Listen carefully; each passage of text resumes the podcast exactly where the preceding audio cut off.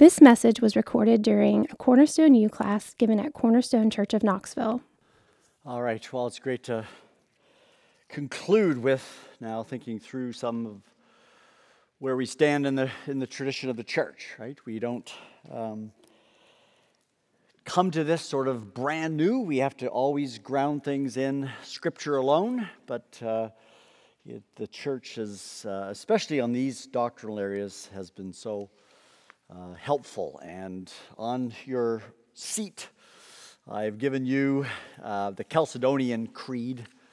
There's different translations of that, and so sometimes you, you the words will be a little different depending on who's translated it from the Greek. Um, and then you also have your own statement of faith. I put in there uh, the triune God, so the section on the Trinity, on the nature of God, the Holy Trinity, relations, actions, and then on the person of Christ. And we'll come back to that after just a few comments here, just on how the church was seeking to wrestle with the whole of the Bible, the biblical text, put things together, and how these confessional statements, you know, nicely capture uh, what the Scripture is is saying, right?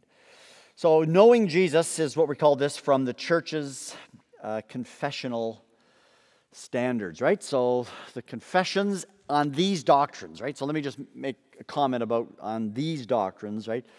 Once you get once you get beyond some of the early councils of the church, obviously there's less agreement on certain other doctrinal areas, right? So, for instance, you know, there was a Reformation that distinguished themselves from the Roman Catholic Church, not at every point of doctrine, but on crucial issues of the authority of Scripture and justification and, and really Christ's all sufficient work was behind some of those issues as well. So, in the early era, there's much more agreement. So that's why we often in our evangelical circles and Protestant circles will take these early confessions and really take them seriously because they were there's been so much um, uh, agreement on them, and there's been so much in terms of uh, uh, we see that they are faithful to Scripture. As statements depart from Scripture, then of course it's Scripture alone that has to critique. Uh, so we just don't just appeal to the confession by itself, but these particular ones, and Chalcedon as well as Nicaea, Nicaea precedes this, is where we get the doctrine of the Trinity and the Christological statement, and they're so carefully done that it's hard to improve them other than putting them in more popular, you know, current language and this type of thing. So that's not true of all the confessions. And the reason I say that is, is there's a big push today in, in academic evangelical circles. Uh, this term retrieval is everywhere. Uh, if you're on blogs and this type of thing, everyone wants to retrieve, particularly, they want to retrieve the early church. Well, there's much of the early church you can retrieve, and there's much of it you can't retrieve. So you just have to be careful. On these doctrinal areas, they are so well crafted, so faithful to Scripture that uh, they are worth uh, receiving and embracing and distinguishing then what true you know, confession of the Trinity and what Christology is versus something false, right? Now, as we think of, of the church's confessional standards, right, uh, Chalcedon, what I give to you, is 451 AD. So that's fifth century, right? So obviously the apostles pass off the scene. John's the last of them. So at the end of, of the first century, then you have the rise of post apostolic era, what we call the early church, or uh, the patristic, the fathers, the patristic era that runs from 100 all the way to people give different years for it 700 AD, you know, so, and then you then in the West you move to the Middle Ages, uh, to then the Reformation uh, with the split, and then to our contemporary era. And then the East has other points. Uh, it was an empire, the Byzantine Empire, until uh, the Muslims took it over and in, uh, um, and knocked it out, right? And then you have Greek Orthodoxy and so on. But in these early church uh, era, the first century on, right, uh, the church is, is working from the gospel, they're seeking to make sense of, and they're doing theology, make sense of the whole Bible's presentation. And, and of course, as the church moves out, proclaims Christ, they will face opposition, which happened. People said, We don't believe that. This is incredulous. Trypho the Jew would say, Crucified Messiah, they're crazy. The Greeks, right, even have this in 1 Corinthians 1. Uh, in terms of the cross, to the Greeks, this is foolishness. To the Jews, it's stumbling block, right? So, as the gospel goes forth, right, there is then the theologizing, right, to making sense of, accounting for. Theology at its heart is faith seeking understanding. So, as you talk with unbelievers, right, they say, Why do you believe that? How do you make sense of that? That sounds contradictory, right? And so we seek to give a reason for the hope that's in us. This is 1 Peter 3. Um, we seek to explain for them and proclaim to them Christ and call them to faith and repentance, right? So that's going on. As well as then, as Christians or as people become Christians, they're brought into the church, discipleship takes place. And as you read your Bible, right, there's legitimate questions that come up. How do I make sense of that? How do I make sense of Colossians 1:17 that the Son even in the incarnation is sustaining the universe and Luke 2:52 where he grows in wisdom, stature and favor with God and man? I mean, is this contradictory? How do I make sense of that? Legitimate questions that the Bible raises, right? Or you have Jesus will say, um, only the Father knows the end, I don't. And you think, what's going on here, right? Uh, you're the eternal Son of God. And so some people appeal to those texts within the church. This is where eventually you get the Arians and so on. They'll say, Well, I know how to explain those texts. uh, the Father has all knowledge, but the Son doesn't. And then you say, If the Son doesn't have all knowledge, then how is he God? Well, he's not God, he's a creature, right? And then you start getting explanations. And so now you have to say, no, no, no, no, no, no, that's not how these passages go together. Uh, or Colossians 1, right? He's the firstborn over all creation. And Arius comes along and says, well, that means he was the first created being. that doesn't make sense because that contradicts this, right? And so, so both outside the church, theology has to be done. Apologetics, right? Defense of the faith, proclamation of the gospel giving reason for the hope that we believe in, and within the church, right? Uh, Arius, all these heresies all came with, from within. And the church had to say, no, no, no, no, no. You have now denied the truth of Scripture. You've left us with no Redeemer. You're outside the church, and so on. And that's how theology is unfolding in these early eras. And it unfolds today this way as well, in some sense, doesn't it? I mean, people will propose something, and you say, no, that's not biblical. we have to reject that, right? Now, as the early church is thinking through these issues, right, especially the first area that Christology is driving it, right, the coming of the Lord Jesus in space time history, now we have to wrestle with who is this Jesus, right? Who is he in relation to the Father, the Son? The whole identity of Jesus in the Gospels is he's the Son of the Father. Well, who's, what's that relationship? And then he has the Spirit. How do we think of that relationship? And as we look at the whole presentation of the Bible, right, we see that there's one true and living God, right? There's no, you know, denial of that from Genesis on, right? One true God. Yet, yet, if we are going to be faithful to Scripture, we have to say that the Father is God, the Son is God, and the Holy Spirit is God. So now we have three, yet one God. How do we put that together? Right? And the only way you can be faithful to Scripture is hold them all together.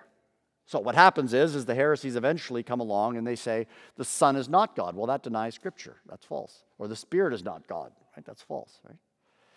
Now, as theology unfolds, right, the church now has to work from Scripture and make sense of it. And they often, and this is a move the church makes, and this will show it themselves in our confessional standards, the church will have to appeal often to what we call extra biblical language. Now, extra biblical language means language to describe what we're talking about here outside of the Bible, extra biblical. Now, extra biblical doesn't mean unbiblical. Right? It just simply means I don't find chapter and verse for that. It's language that I must employ or use to make sense of the Bible in order to guard the truth of Scripture and to defend the faith and to proclaim the Jesus of the Bible, right? So, for instance, the easiest example of this is the word Trinity. You'll never find the word Trinity in the Bible. And you'll have Jehovah's Witnesses come to your door, won't they? and they'll say, Did you know that the word Trinity is not found in the Bible? And you say, and your answer to them should be, Yes, I do know that. Right? But the Trinity is found everywhere in the Bible. right? The concept, right? The idea, the truth of. Right? So the word Trinity now becomes an extra biblical term to explain one God and three. Right? The term, right, isn't chapter verse, but it's biblical because it explains Scripture, right? And we have a lot of other areas of this as well, right?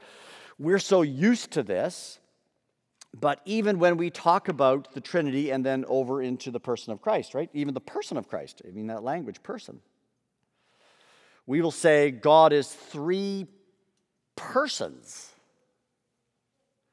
He is one God. And we often speak of one nature or one Godhead or one essence or one being. All of that language isn't, isn't sort of one for one chapter and verse, right? To speak of person, that's an English translation of a whole bunch of Greek and Latin. And so we then use person and we use that in our vocabulary. We become pretty used to it. So we say God is three persons in one nature. But person nature language is extra biblical language. It's describing the reality that there's one God. That's what nature refers to. It's describing the reality that Father, Son, and Spirit are three. But you then have to create vocabulary. And this was not easy. And this is where the early church had to now, look, they were living in obviously uh, a Greek world. It was the Roman Empire, but Greek was the major language. And then, of course, as you move to the West, it was Latin, right? And so even you have Latin and Greek speaking, and then as you move to Jerusalem, you've got Hebrew speaking. I mean, you've got all kinds of languages, but Greek was the main sort of intellectual language, sort of like English is today around the world right? And then you had Latin, and they had to create vocabulary to now describe person and nature, three in one. Right?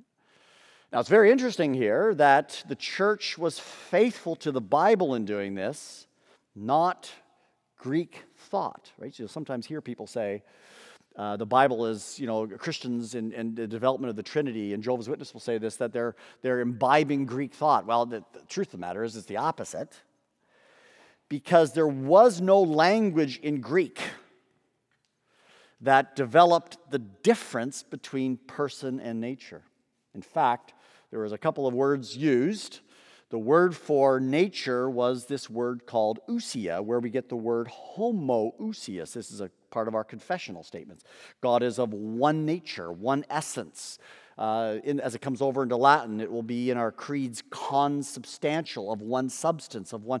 It it's all comes out of this Greek word of ousia, being, one being. The word for person is the word hypostasis, right? Where we get hypostatic union, we talk about. But in Greek, those words were synonyms. Right? You got a problem if they're synonyms because there's no way of distinguishing the three from the one if they're all the same. And there was a heresy in the early church that said that. It was called modalism, which treated Father, Son, and Spirit as the same thing, right? Same person. You have some of that today, even in cults and so on, right? Uh, T.D. Jakes is a, is a modalist uh, running around and, and saying these same kind of things today, so it hasn't disappeared. But the church then had to take vocabulary from the early, from the Greek, and it had to say, we're going to use the word hypostasis now differently than the Greeks do, which is evidence that they weren't following the Greeks, they were following Scripture. They were just simply using the vocabulary that is there and then giving it new meaning, right? So they're following Scripture. And so what happened then is over a period of time, right, we spoke of Father, Son, and Spirit as, and now we're anglicizing it? Hypostasis, in Latin, it comes over as persona, and Latin goes quickly to, to English, right? If you are in the classical program with your homeschooling or something, right? You often learn Latin and so on. It comes over quickly to English. But persona comes over into English as person, right? So very early on, Father, Son, and Spirit are described as persons. And then the oneness of God is spoken of as God's ousia. In Latin, it was essentia. Essentia was where we get the English word essence, right? Or essence or nature. So God is one in being or nature or essence, He's three in person. But the church, in defining that, did not, and this is a mistake that people make today? You don't go and look at theology in terms of contemporary dictionaries. when we use, for instance, this is a big, huge discussion today that gets people into all kinds of problems. When we use the word person in contemporary language, we do not use it the way the church used it. And if you go to Oxford English Dictionary or Webster's Dictionary or whatever the dictionary is out there, and you now take person and you load it back onto Christian theology, you're going to be a heretic. And this is why people have to know something of history and theology and study these things carefully, right? Because when we use the word person, we often speak of an individual. We'll say, Who is that person? And they're a whole individual. Well, when we use that for the Godhead, we're not saying who are three individuals. That'd be three gods. Or when we use the word person, we often refer to people's personalities. What kind of person are they? And then we look at their enneagrams or whatever they do. I mean, whatever. I've got relatives who love enneagrams. I don't have much time for them. But anyway, um, so you have what kind of personality are they, right? Well, that's not how we're, we're not saying what's the personality of the father. What's the personality, you know, as if they have psychological traits or something like this We'll sometimes even equate person in Christian language with the soul. We'll say people have our souls, or we're winning souls, or we're winning persons, and we often use those terms. But that clearly is a mistake in terms of theology because what will be very clear is that the Son of God, who's a person in theology, takes to himself a human nature that is a body and a soul. So, soul is not the same as person. So, the church had to really wrestle with this. This is why a lot of heresies arose, trying to think through this. And eventually, as the church lays this down at Nicaea, so 325 is the, is the rejection of the Arians who denied the deity of Christ, they denied the deity of the Spirit. And even then, you have to go to the second council that gives us what we today call our Nicene Creed. So 325, 381 together give you the Nicene Creed, which lay out for us there's one true and living God who subsists, even exist isn't strong enough. These three persons subsist in the one identical divine nature. God is one God. God isn't just an instance of God, right? You and I, as humans, we're all human, but we have different instances of it, right? That's not God. God is one being, He is only God. Yet the three persons share the same identical divine nature. That is how the Son of God is God equal with the Father. They have the same nature, right? You and I aren't like this. Right? Even husbands and wives, right? We're one, but you're two individuals, right? That's not the Trinity, right? You don't share the same human nature identically, right? One's female, one's male. Right? One has different hair color and, you know, all these kind of things. I mean, there's different DNA. I mean, it distinguishes us. So oneness in terms of a marriage relationship isn't the same as with the Trinity. Three persons share the same identical divine nature, so that the Son is God. The Father is God. The Spirit is God. Yet the distinction, and then you say, well, if they share the same divine nature, they have everything in common, don't they, in terms of the divine nature? All of eternity is equally theirs. All of power is equally theirs. All of authority is equally theirs. All of, you know, you think of all of God's attributes, independent, self sufficient, all of it's theirs. Yet, how are they distinguished?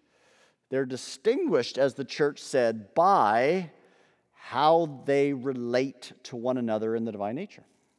That's called person relations. And you'll see this in the confessional creeds, right? I'm just picking this up because when we come even to your statement of faith in the sovereign grace churches, right, all of that's carefully picked up. It's usually picked up in terms of the language of person properties. So, what does the Father have that the Son doesn't have? Well, they have the entire divine nature in common, right? They're God equal with one another. The Son is not a creature. The Son is God equal with the Father, God equal with the Spirit. Yet the Son has a person relation or property that's different than the Father. The Father has a person relation different than the Son. What is that? And the scripture speaks of this in terms of, and theology speaks of this in terms of fatherhood, sonship, and spiritship. Right? I mean, just, they're just trying to follow biblical language. So the Father has what we call paternity, fatherhood. And everything we see in Scripture is that the Father is the one who, in the relations of Father, Son, and Spirit, seems to initiate. He sends. He's the one who plans. He's the one. And the Son is the one who does everything from. That's where we have the Son is Son, and we speak of this in the language of the church as eternal generation. It Seems strange, generation, that's not eternal. But in this case here, within God, before ever there's a creation, right, there is relation within God. Right? You have that in John 1. The words with, the word was. So the Son now, everything you see in Scripture is the Son is from the Father. John 5, Jesus can say, I can do nothing on my own. But whatever the Father does, I do. Well, doing nothing on his own means that he always acts not independently, he acts from the Father. Yet, whatever the Father does, he can do. He can create universes, he can rule them, he can sustain them. I mean, that's divine action, right? So he's God equal with, yet he is from. And the Spirit is the one who, the language of the church is that he proceeds from, comes right out of Scripture, right? The Spirit is breath. He proceeds from the Father and the Son. So, this is how the early Trinitarian, so one God, three persons, three persons share the same identical divine nature. They're distinguished as persons by their relations to one another, and that's it. Right? So, Father, Son, and Spirit speak you the universe into existence as one act except the Father does so through the Son by the Spirit. The Son does so from the Father by the Spirit. The Spirit does so from the Father and Son, but it's one act, right?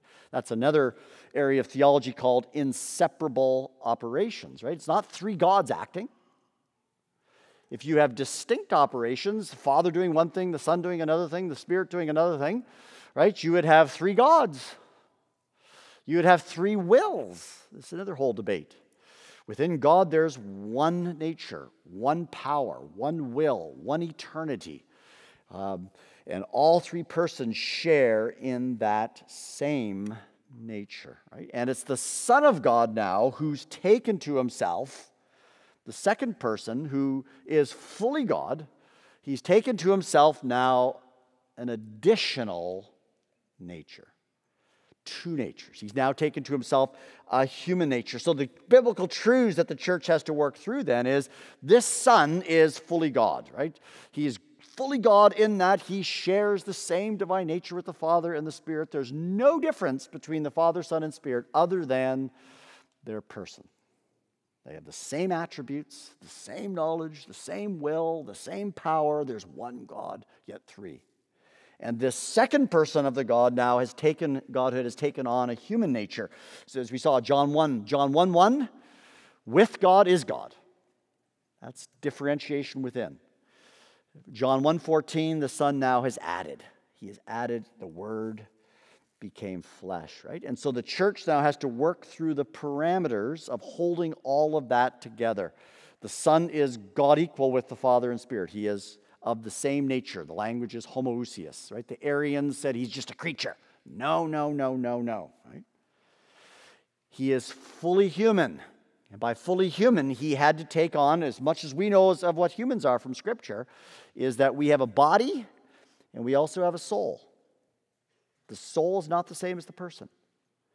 The body and soul is what we have. And when we think of a soul, we think of a human. This is Luke 2:52. We think of a human will, we think of a human mind, we think of human growth, right? And in that humanity, the Son of God grew, right? But it was in his humanity. It was through a human will, and through a human body, and through a human mind, and so on. So you have to say, did, did the Son of God have to learn mathematics? Yeah, he did, in his humanity. But he has two natures. He's not limited to that humanity. He's also able to act outside of. But in that humanity, he does not make that humanity something it's not. He doesn't make his humanity omniscient. He doesn't make his humanity all powerful. He doesn't make his humanity that which is all present, right? The humanity remains humanity. It's, there's a creator creature distinction even within the Son of God, right? Even within the Lord Jesus. There's two natures. But the Son, the person of the Son in that humanity, learns humanly. And it's the Son of God in that humanity learning it, right? So he knows as the Son, through his humanity, what it means to experience life. And that's how he can be our sympathetic high priest. Right? He can identify with us. He knows what it's like to have a friend turn on him. He knows what it's like to experience, you know, bombardment of bacterias and viruses, right?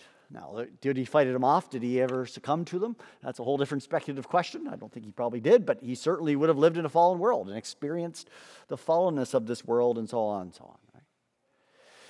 Now, as the church then thinks through this, there were three, you have not only Trinitarian denials, but as it comes over to Christ, three heresies that must be avoided. And all of these show up in our creeds, confessions, and even today. The first heresy was one that compromised his humanity, and that was called Apollinarianism.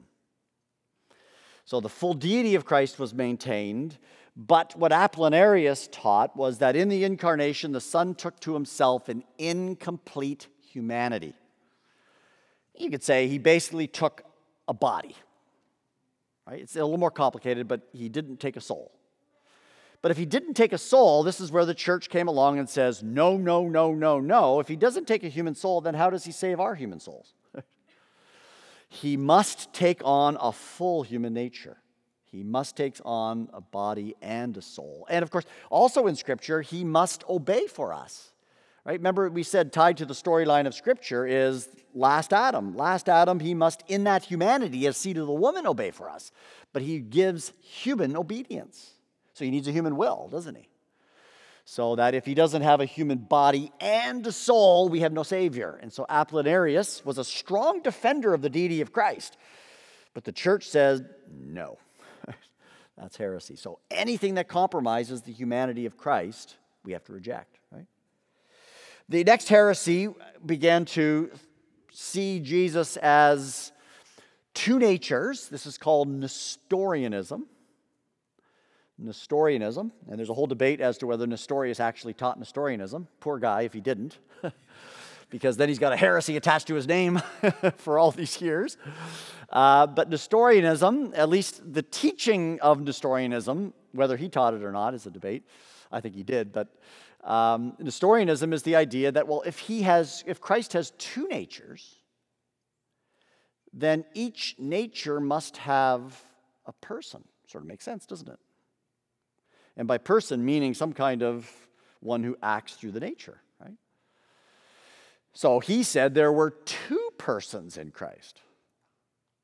So that in the incarnation, the Son of God, who's fully, fully God, added to himself a human, and if he adds a human person in nature, he adds a human individual. Right? That's a complete individual, isn't it? And of course, this smacks, if you're not careful, of adoptionism. Now, what's adoptionism? Well, adoptionism is an old ancient heresy. A lot of people, liberal theologians, hold to it that Jesus was just a man. He's just a normal man that somehow came caught up in the life God used him in the life of God, right? So in early adoptionism, when he's baptized in the Spirit, the adoptionist would say, you know, the power of God came upon him and his cry on the cross, My God, my God, why have you forsaken me? You know, the power of God left him. But he was adopted into the divine life. Jesus is just a man. Well, that's not the incarnation. It's not as if you have, and this, of course, part of the importance of the virgin conception, right? You don't have Joseph and Mary creating a human individual that somehow becomes associated with God. No. What you have is the second person of the Godhead from the very moment of conception takes to himself a human nature, but it's not a human individual. It's a human nature without a human person. There's no human subject in Christ. The subject, the Word, became flesh. The subject of the human nature is the eternal Son of God. That's why he is God. He's not just God beside, you know, a human beside God. It's that the Son of God now has taken to himself everything that we have in terms of a human nature, but it doesn't have a human person. He in that human nature, right, is the person, right? That divine son. That's crucial. The word became flesh. The word just didn't become associated with it. You didn't just adopt a divine life. And that's why there's only one person within the incarnate son.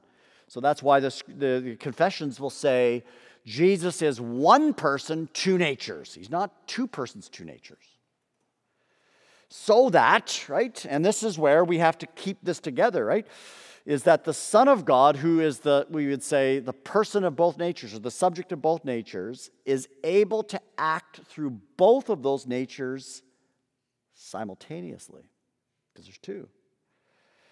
And then you're able to say, He is able to say, because in the Gospels, who speaks to you? Well, you say, Well, Jesus does. well, who's Jesus?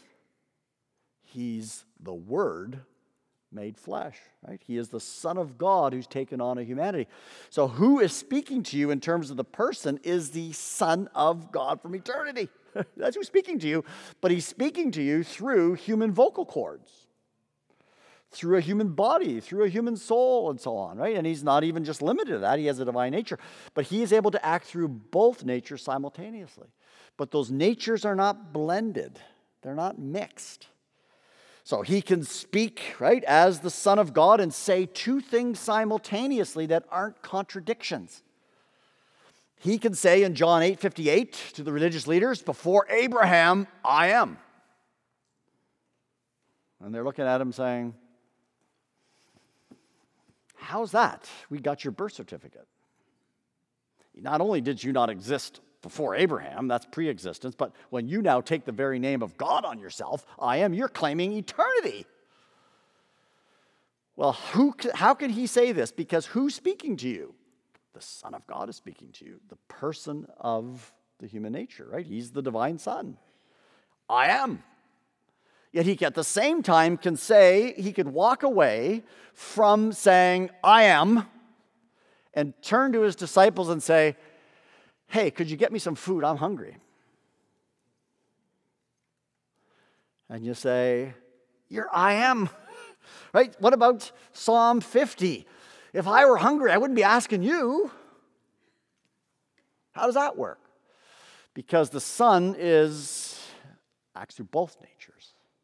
And you have to keep both natures. Remember, we saw that in Colossians 1. The Son of God, even in as the incarnate one is sustaining the universe. He's not doing that in his humanity. He's doing that as the, through his deity with the Father and the Spirit. Yet he can also grow tired and he can grow, uh, you know, get hungry and go to sleep and, and, and so on, right? So the same Jesus can be sleeping in the boat and be sustaining the universe at the same time. I mean, you have to say that, right? And so there's where Nestorianism won't allow you to say that, right? You have two persons. No, no, no. There's one person of both natures, right? And what's true of those natures can be said of the person, right? So even when you think of Jesus' death, who dies for us? Well, Jesus. But who's Jesus? Well, we start thinking of He is one person, two natures, right? Who dies for us is God the Son. That's why his cross is a divine work, right? God the Son dies for us. Well, how is that possible? I mean, God doesn't, divine nature doesn't die. God's immortal. God's a spirit. God is eternal. I mean, you don't, well, no, the Son of God dies in and through his humanity. That's what makes possible for the person of the Son to even accomplish our salvation. I mean, if he didn't take a humanity himself, he could not identify with us, he could not represent us, he could not die for us. But it's very, very important that the Son of God, it's the Son of God who dies, so it's a divine death because the person of the Son, but he does so in and through his humanity, right? Even the cry on the cross. Be very careful with this, right? He, the Son of God is bearing our sin. You cannot diminish that. He's taking divine wrath upon himself, right? In some sense, he's taking his own demand upon himself, right? Yet when he cries, My God, my God, why forsake me? We shouldn't see this as, well, suddenly now there's been a surrendering within the triune relations. Or somehow the Trinity is, is, is severed or something. No, no, no, no, no, no, no. I think the best explanation is the Son of God who's truly representing us, bearing our sins, standing in our place. That the Son of God, in and through his humanity, through his human mind and through his human will, that consciousness through that humanity was not the same consciousness of the Father. It was somewhat absent in that humanity than it was before. And it returns, right? Uh, it gives us back to the Father. So, so you have to say that the Son of God in his humanity is thinking humanly, but he's also able to act outside of it. Now, obviously, we say, How does that work? And the answer is, I don't know. We don't have two natures. We don't have one person, two natures, but he does, right? And this is where the church has tried to carefully, carefully preserve. So that, right, in the early church, think of uh, some of the church fathers when it came to uh, Jesus says, I don't know the end time, only my Father knows the end time. The Arians jumped on that and said, well, see, he's not God. The Orthodox, at least early on, jumped on that and said, he's just pretending he doesn't know the end. Um, he really does. He's just saying that for the purpose of his disciples. You see, what they're preserving is they're preserving his deity, aren't they? And we have to preserve that. But it later was seen by the church to say there's a better explanation. We have to say that the one Son, the person, acts through both natures. That in his humanity, right? How would he have learned in his humanity through a human mind, a human will? Well, Luke 2:52. He grew in wisdom, stature, favor with God and man. He would have learned as we learn through our through our his humanity. Right? How do we learn? We study things, we observe. We and of course there would have been the unique work of the Spirit. And of course in Christ you can't understand his humanity apart from the work of the Spirit, can you? So that the Spirit is giving revelation to him. Think of the prophets. How did the prophets know? supernatural things, right? Well, they knew it by revelation of the Spirit. Well, in his humanity, right, he would have the fullness of that revelation be brought to him, right? He's a sinless human in that, so that he would have the fullness, and he's in eternal relation to the Spirit. So he would have known, right, in terms of a relation with the Father and the Spirit in that humanity, unlike any, no prophet. It's totally unique, right? Even at 12 years old, he knows himself to be the eternal Son of God to the Father. Right? But he still is doing that in his humanity as well as his deity, but he's doing his humanity. So when he says, I don't know the end, for the purposes of his representing us and going to the cross, that piece of information is not brought to his human mind. Does he know it now? I'm sure he does, right? In his humanity. Now, does he know it in terms of ultimately his deity? Sure. You don't have a blend of the divine natures and human nature. You don't have uh, omniscience smuggling over into human. Right? The Son, the person, is acting through both natures. And in that humanity, he acts humanly. He learns, depends upon the Spirit, acts in that way, and there's true, legitimate obedience, growth, and so on. Nestorianism just can't account for that, and that's how the Bible does speaks of all of that. And then the last heresy to be rejected was a blending of these natures, and that was seen as totally pagan. Because at the heart of a Christian view, the whole Bible, is God and the world are not the same thing. And if you have a blend, you have what is known as pantheism, don't you? You have some kind of blend, and there's all kinds of New Age people, and there's all kinds of Eastern religions, Hinduism, there's all kinds of spiritualities and Christian science, and all kinds of people who have a God world blend. I mean, the great enemy, in some sense, or the great opposite of a Christian view of creator creature, usually morphs into some kind of God and the world blended together. Right? Uh, so you either have a naturalistic understanding of that or a spiritual understanding of that, right? And the Bible says, no, no, no. God is a triune God, is complete within himself apart from a world. The world is not God. Even though the Son of God has taken to himself a human nature, that humanity and deity are not blended, they're not sort of mixed together. This showed up in the Lutheran tradition. And of course, Lutheran tradition is really complicated. But on their view of the Lord's Supper, it's very interesting in the Reformation what almost split the Reformation was debates on the Lord's Supper. uh, you think, oh man, why are they? But Luther argued that somehow in the elements of the Lord's Supper, Christ's body and blood was present. Right? It was there, not just spiritually there. That was Calvin's view. But it was actually there, but it wasn't the elements. So the Roman Catholic view said the body or the elements are actually the body and blood of Christ transubstantiation. The church said no, or the Reformation said no. Right? Luther, though, said that the body and blood is present, actually, really present. And the only way you can make sense of this is you have to make the body and blood of Christ omnipresent. But body and blood is not omnipresent.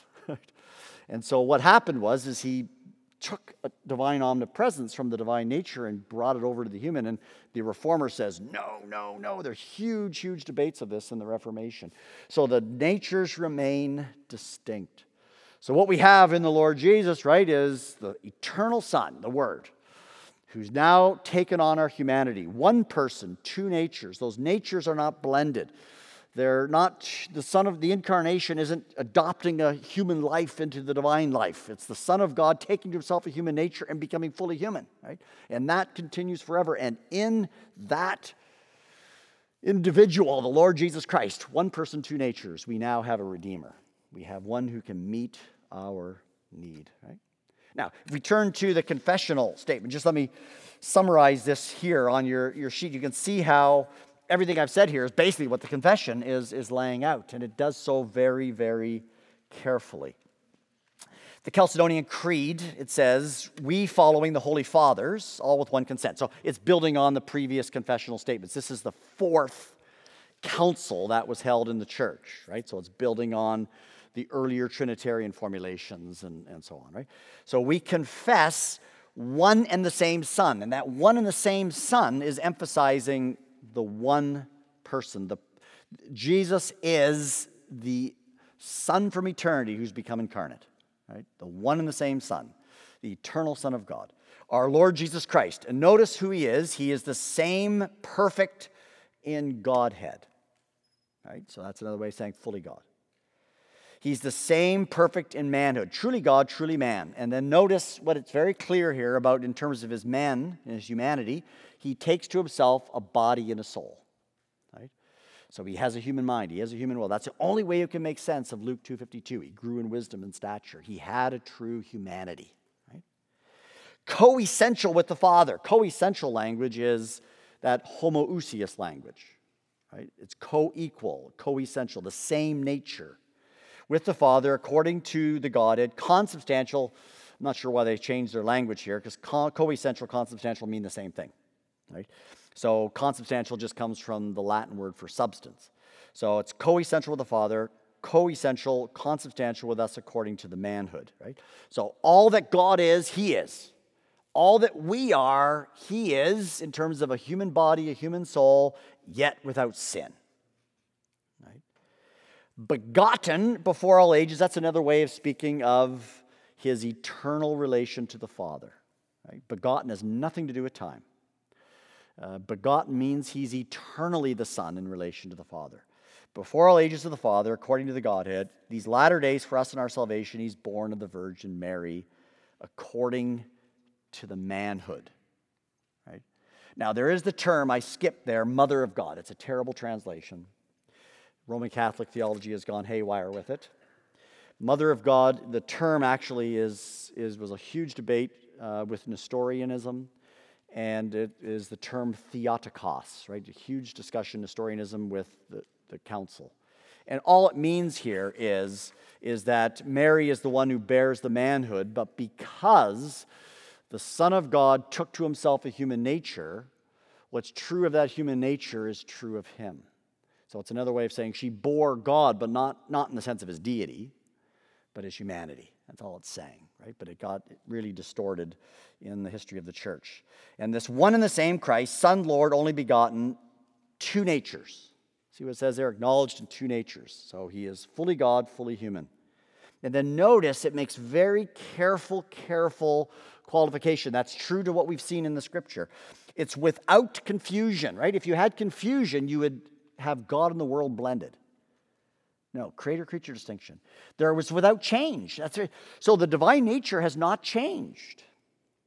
The Son of God has added to himself a human nature. The change has occurred in adding a human nature, but the divine nature and human nature are distinct.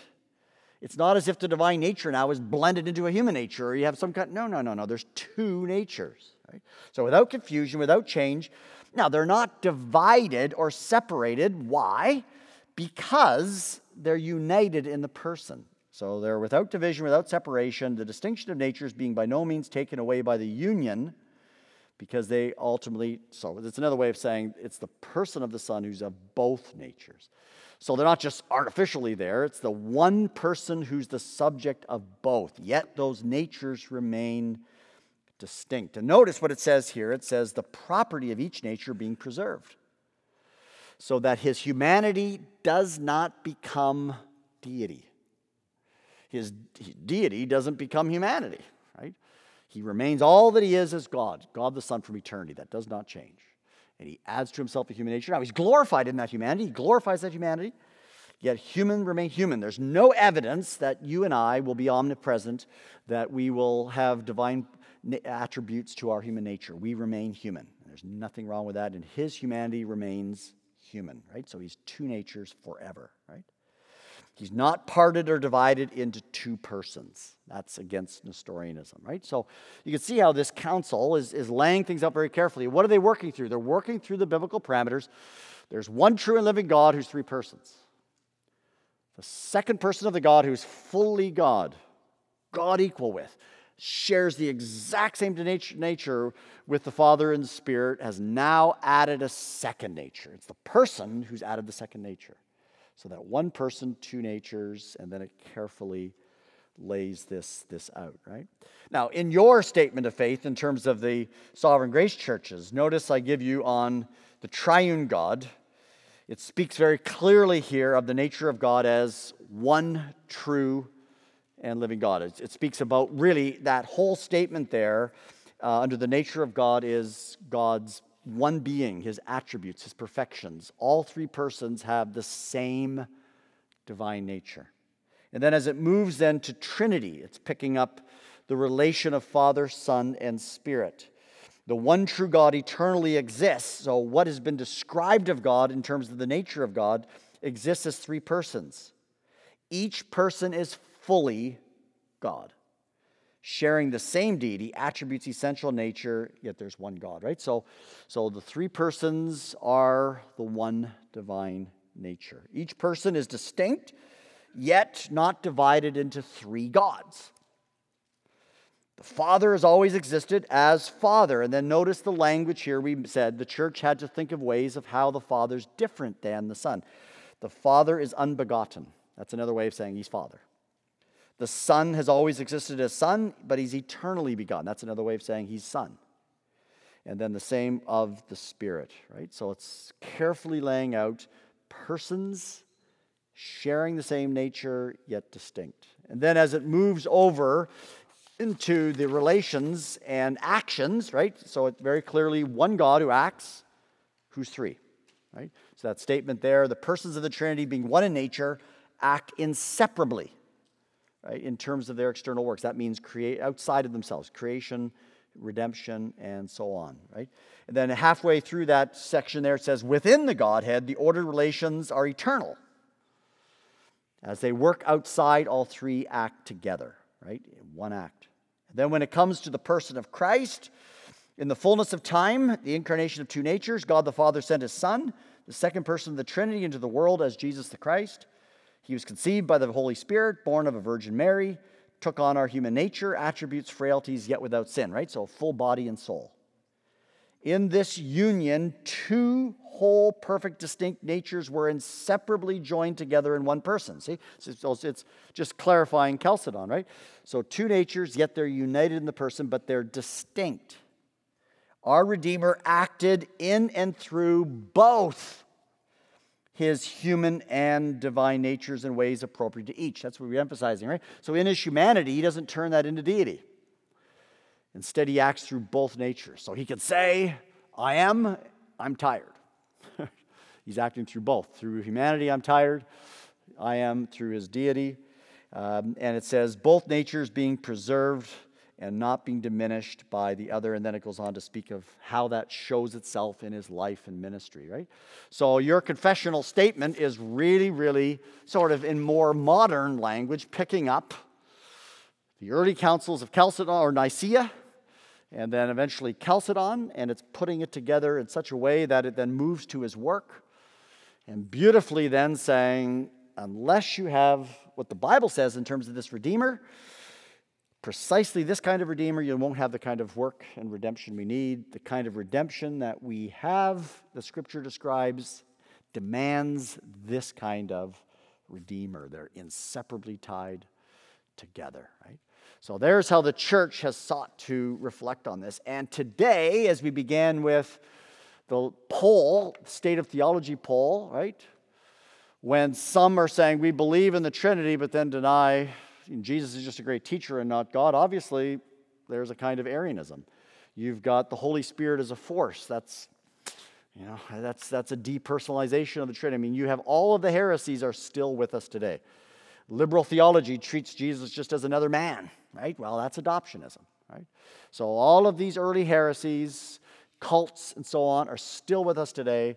It demands then that we as the church, right, for the proclamation of the gospel, right, the proclamation of Christ, we must proclaim the Jesus of the Bible in the categories of the Bible, the teaching of the Bible, and then the church has nicely confessed that and put that together for us that's consistent with the Bible. In terms of Christian discipleship, right? We desperately need exposition, theological training, understanding of history, understanding of our doctrine so that, right, we are not tossed back and forth by every wind of doctrine. As we began this morning, this is not a minor issue, is it? Because if you get Jesus wrong, it's life and death. You can get a lot of things wrong in life, right? You can get your calculus wrong, and you can get, you know, your uh, Shakespeare wrong. You get all kinds of things wrong, right? But if you get this wrong, there is no salvation outside of Him, right? We have to have faith and trust and confidence in the Jesus of the Bible, right?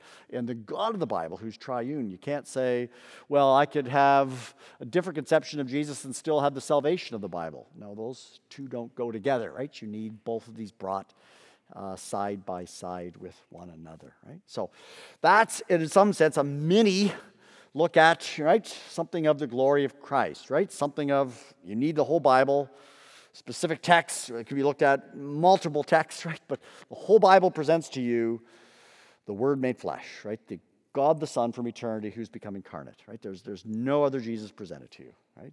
The deity of Christ is everywhere, right? across the entire Bible, especially the New Testament. It's everywhere, as, as much as his humanity and so on, right? Uh, everything teaches this, and it leads to the kind of salvation the Bible describes, right? A salvation of God, right? Not a human initiative. It's a salvation by grace by God taking the initiative to keep his own promises and keep his own promises by the provision of himself in his Son to meet his own demand. That's what's going on here. It's a divine work from beginning to end, in and through the Son who has taken on our humanity to be our great Redeemer. Right? Well, that's that. Our time is up, but I, we can I take questions if you want. Uh, we can just conclude in prayer and then we'll see what you want to do in terms of time. I have time to talk. So let's pray. Heavenly Father, thank you for just even a short time to think through the glory of your own Son, the Son from eternity, whom you've loved, whom the Son, our Son, our Lord Jesus, who you've loved the Father and in the Spirit, uh, world without end. Uh, we now uh, rejoice in the giving of that Son for us.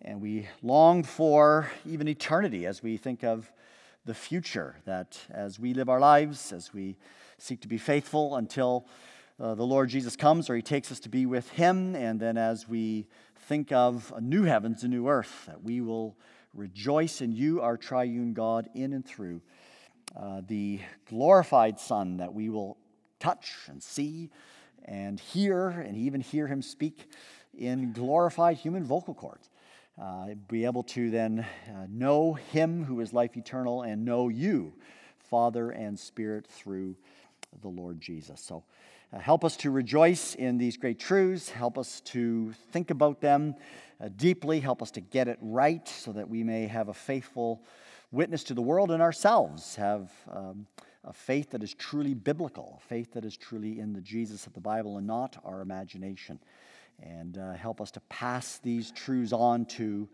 uh, our children and another generation and those that uh, we witness to and come into the church and we disciple.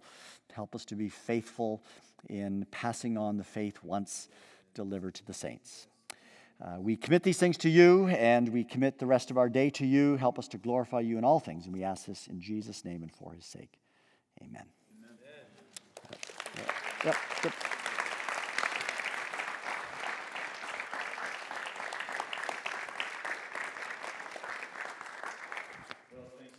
This message was recorded during a Cornerstone U class given at Cornerstone Church of Knoxville. You've been listening to a Cornerstone U class given at Cornerstone Church of Knoxville. Cornerstone U exists to have our minds renewed by the Word of God, to see who God is, and to live in light of His Word and Gospel. To find out more about previous Cornerstone U classes, visit us on the web at www.cornerstonechurchofknoxville.com forward slash cornerstone dash u.